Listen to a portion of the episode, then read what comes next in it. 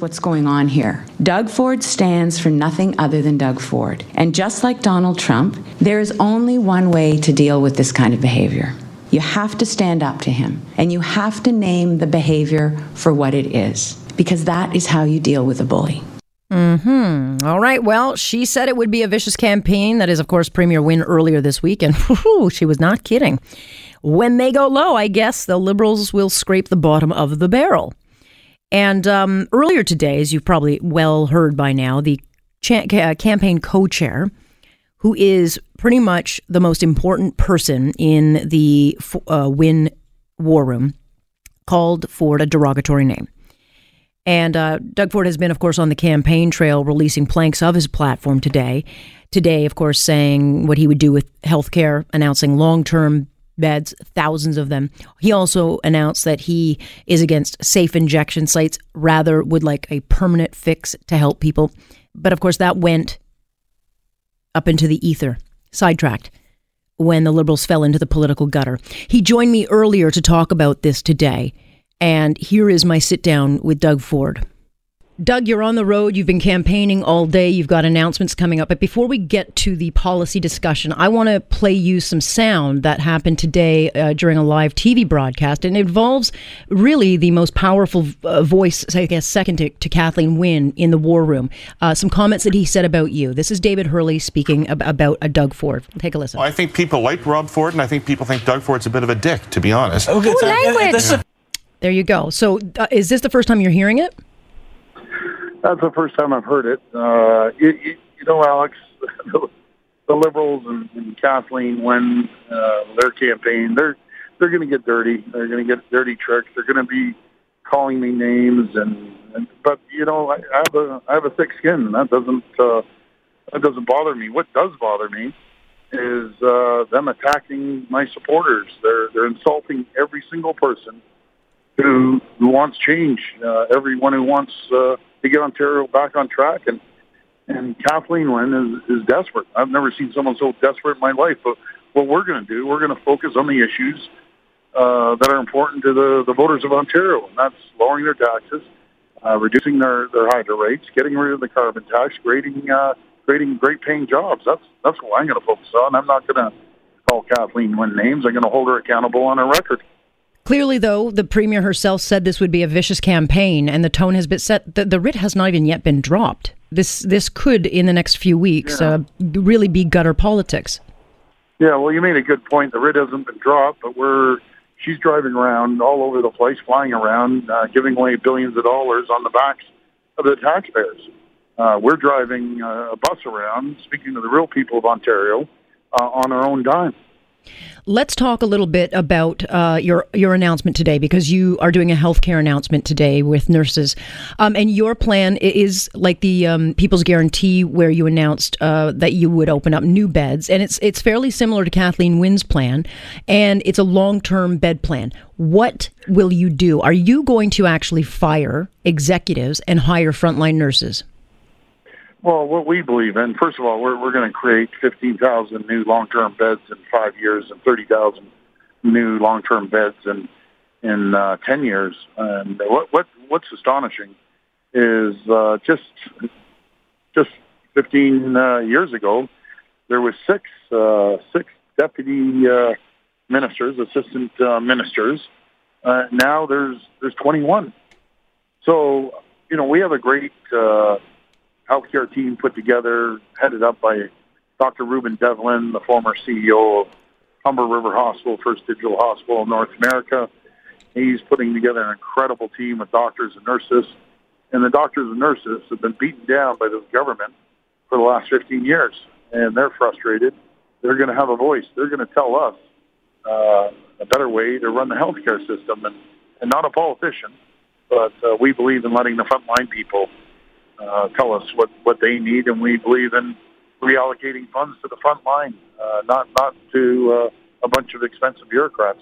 Kathleen Wynne on the road today said that your health care plan means direct cuts because you're nothing more than Mike Harris. And so when you say efficiencies, you actually mean cuts. And we know that their government has fired uh, 1,600 frontline workers, nurses.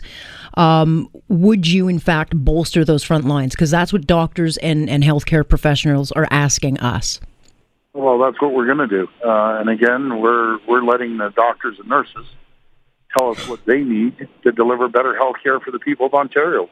We don't believe in, uh, you know, cuts.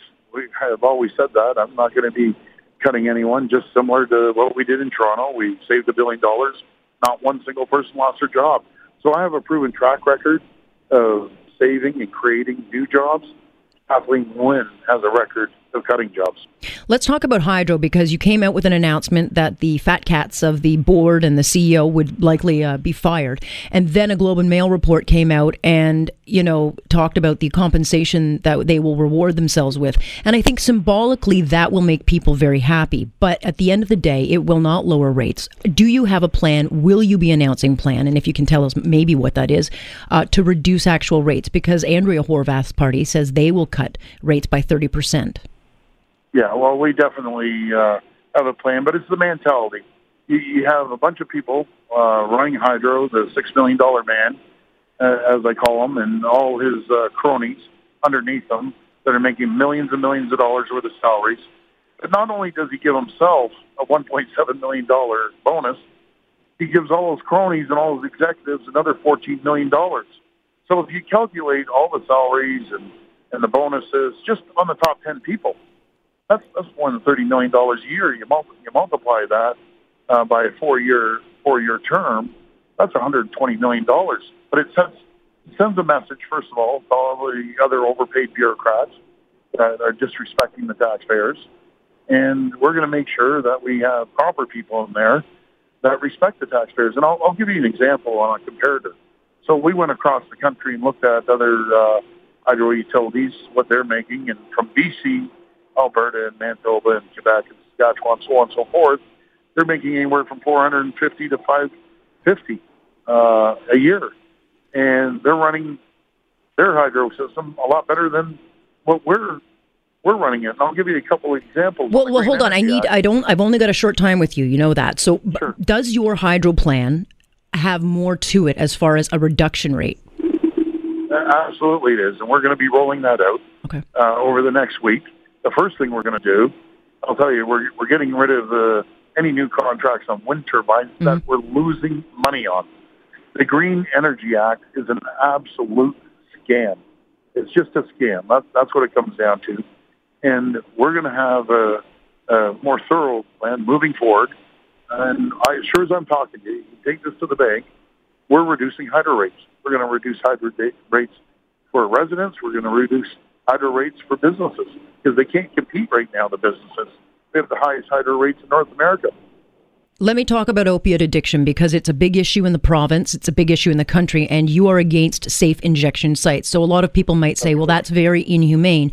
What would your plan be and how would it look? This is something that affects you personally. Um, you know, there's not too many people in this province that aren't affected somehow by opiate addiction. But if you're not for safe injection sites, what would your plan be? Well, first of all, uh, I ask any listener, you know, if you had a loved one, a family member, uh, your children, would, would you put them into a safe injection site and let them continue using drugs? Or would you try to get them into a rehab? And uh, there's, there, there's no doubt in my mind, uh, everyone will answer the same thing. I would rather get them help. The problem is, right now under the Liberal government, it costs up to $1,000 a day to put someone in a rehabilitation center. We have to reduce those costs, make more uh, rooms available for people to get help. Uh, right now, that's not the case under the Liberals. So, are you so looking at doing a long term plan where people can get help right away instead of having to wait? Immediately. I- immediately. And, uh, you know, again, I am dead against these safe injection sites. Uh, all we're doing is, you know, give them a safe place to do more drugs. It's not going to get the people off drugs.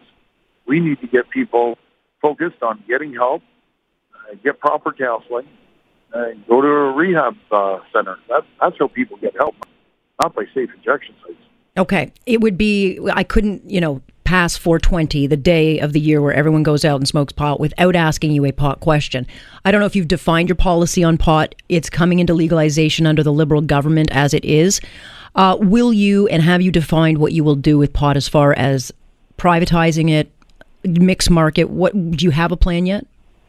Yeah, well, what we're going to do is, first of all, uh, this is a road that none of us have ever gone down. So we're going to first consult with the neighborhoods. We're going to consult with the police. And I'm going to tell you one thing we aren't going to do. We aren't going to put pot stores uh, right beside schools like the liberals did. You know, they, they're unbelievable. They, they put it uh, right, uh, right beside uh, schools, which is unacceptable. I'm going to start off with uh, moving forward, having it in the liquor stores. But in saying that, I believe in the free market. I believe uh, once we get situated and we consult with the neighborhood and we consult with the police, uh, we're we're going to uh, put it to the free market, but not right away, and only only after we consult with the people.